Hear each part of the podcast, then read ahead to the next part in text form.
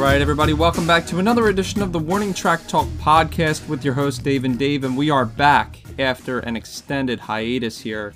And basically it was just because Dave and I are finding trouble managing our time when it comes to the podcast, and both of our schedules don't exactly always match up.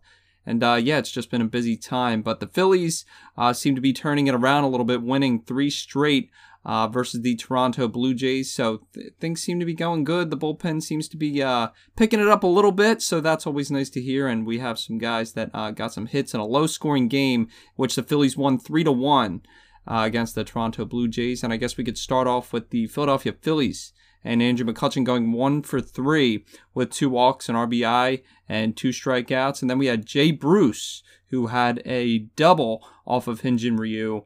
He also had a walk, an RBI, a run scored, and a strikeout. And then Andrew Knapp, who continues to hit surprisingly, despite last year and the year before that. He went 2-for-3 with a walk, an RBI, a run scored, and a strikeout. And then we have Adam Haseley, who continues to hit as well. I really liked Haseley in the way he was swinging the bat lately. He went 2-for-4 with an RBI, and the offense collectively was 5-for-11 last night with runners in scoring position. So definitely getting the job done versus some pitchers that were debatably tough to face in Hyun-jin Ryu, who wasn't too bad, to say the least. But we also had another pitcher who wasn't too bad, Vince Velasquez, who got the win in last night's contest. He pitched 6 innings, only allowing 2 hits, 1 run, and that one was earned with 3 walks and 6 strikeouts. And the only home run that he allowed, well, the only run, was on a home run, and that was a solo shot by Travis Shaw. So Velasquez really not giving up too many runs, and he seemed pretty good, of course, for the first few innings, making a lot of pitches. And, the pitch count was really getting up there, but it just seemed like Vince was able to settle in a little bit, which is really nice to see. And really being able to pitch, 6 innings is going to help, especially from a guy like Vince Velasquez. And then, Dave, like I was mentioning, the bullpen went 3 innings, no hits allowed, no earned runs, no walks, and 5 punchies. And the bullpen just seemed really good last night. There seems to be a different vibe. And that's just what I want to touch on. There was a different mood last night with the relievers. Is this what they needed to succeed? Yeah, it really may have been, but I still don't have much confidence in the bullpen. I mean, even after, one good outing by the bullpen, it's just, they've let us down so many times.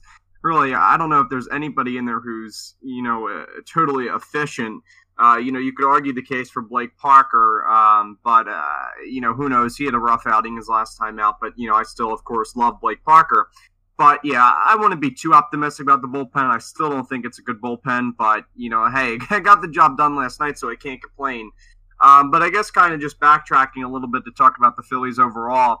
Dave, you brought up Jay Bruce, who I thought had a couple really good at-bats off of Ryu. Andrew Knapp, as you said, continues to hit, which is really impressive.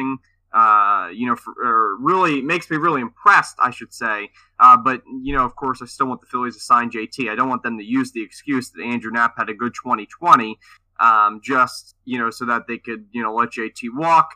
And then, like you said, Adam Haseley did a very good job yesterday swinging the twig. And then Vince Velasquez, even though he didn't have control for most of his outing, still pitched a very good game out of him. So it was good to see. But, yeah, to make a long story short, I wouldn't be too optimistic about the bullpen going forward. I do think it was a good outing, but I still can't trust this disastrous of a bullpen. Right. The only thing that makes me a teeny bit optimistic about the bullpen was that the stuff was good last night, and they were able to execute it. Off-speed pitches didn't really hang too much. They were able to get it down, and the fastballs were able to get where they needed to be, which leads me to believe that the bullpen might be turning it around. But then again, you don't want to get too optimistic, as this bullpen has caught fire before and then has been in the dumps several times. So the bullpen continues to be a struggle for the Phillies despite the recent success. So we'll have to see just how it goes, Dave. But if you want, you could start on Toronto's box score. Yeah, so Toronto's offense once again struggled as the Phillies win this game 3-1, but Toronto, Bo Bichette goes 0-for-4 with the strikeout. It was big to keep him off the bases. Teoscar Hernandez went 1-for-4 with 3 strikeouts. Travis Shaw went 1-for-3, but his one hit was a big blow to Vince Velasquez. It was a solo home run to right field. Not a big blow, but you get what I mean. It was a solo home run to right field. Of course, Shaw had an RBI, but he also did strike out once in last night's game.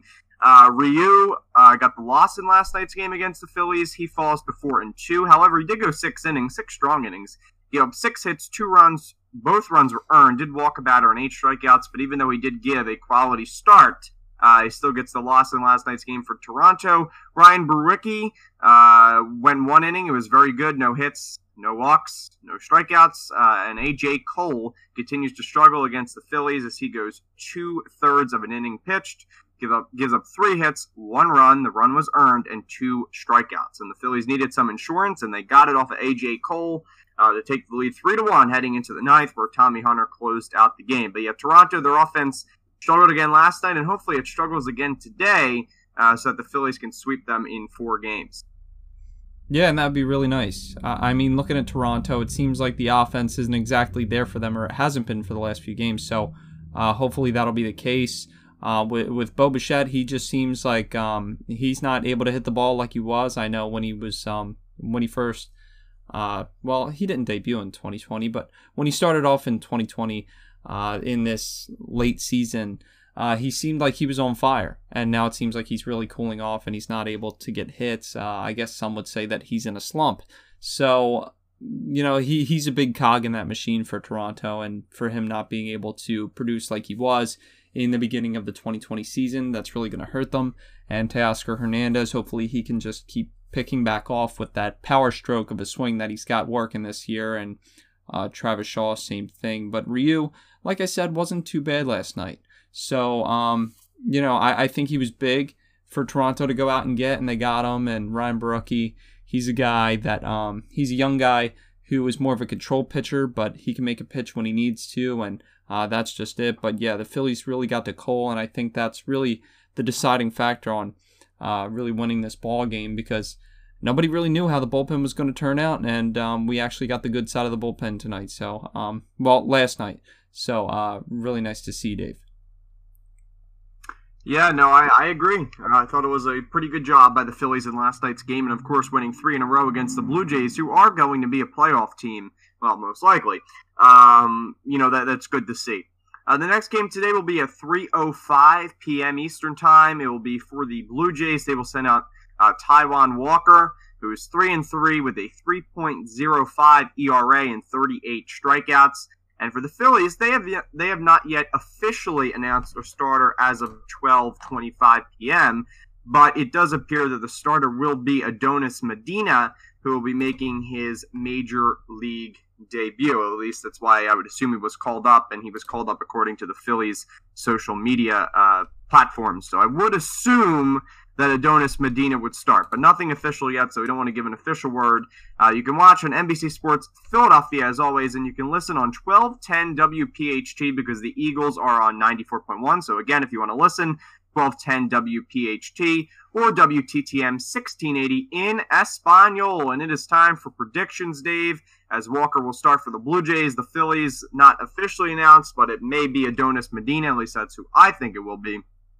Dave, do the Phillies complete the 4-game sweep? They already have won this season against the Nationals. Do they do it twice against the playoff team in the Toronto Blue Jays?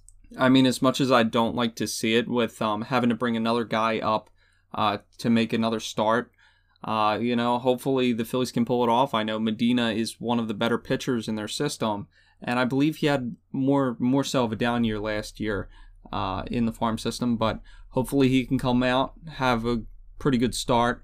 If he goes 4 or 5 innings, that's about all I expect. I know Spencer Howard was just about doing that, so if Medina can come up and do that as well, that would be nice. But if Medina does start, then I would say it's going to be a bullpen game for most of the game, and I know you hate to wear out the bullpen, especially a bullpen that is very inconsistent, but nevertheless, we're going to try and go out there and we're going to try and get the win. Taijuan Walker has been pretty decent this season, but has had a rocky history on the mound. So hopefully the Phillies can get to him early and really rock him and get into that bullpen and really make a mess of that Toronto bullpen, because you know, they're without Ken Giles right now. So, yeah, we'll see how exactly they can fare. But you can watch this on NBC Sports Philadelphia and listen on 1210 WPHT, WTTM 1680, Dave, as you said.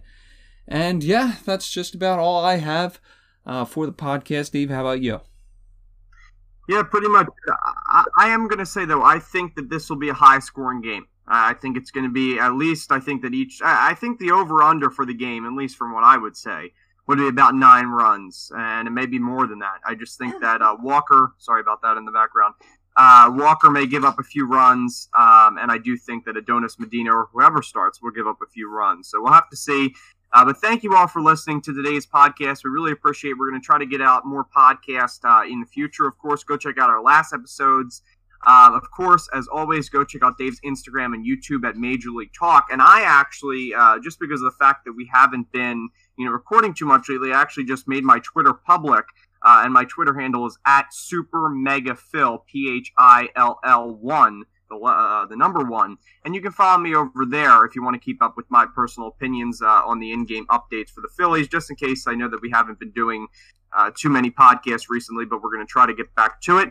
Stay safe, everyone. Go Phillies. Thank you to the healthcare and the frontline workers, and ring the bell. Let's go for the sweep, Dave. That's pretty much all I got, pal.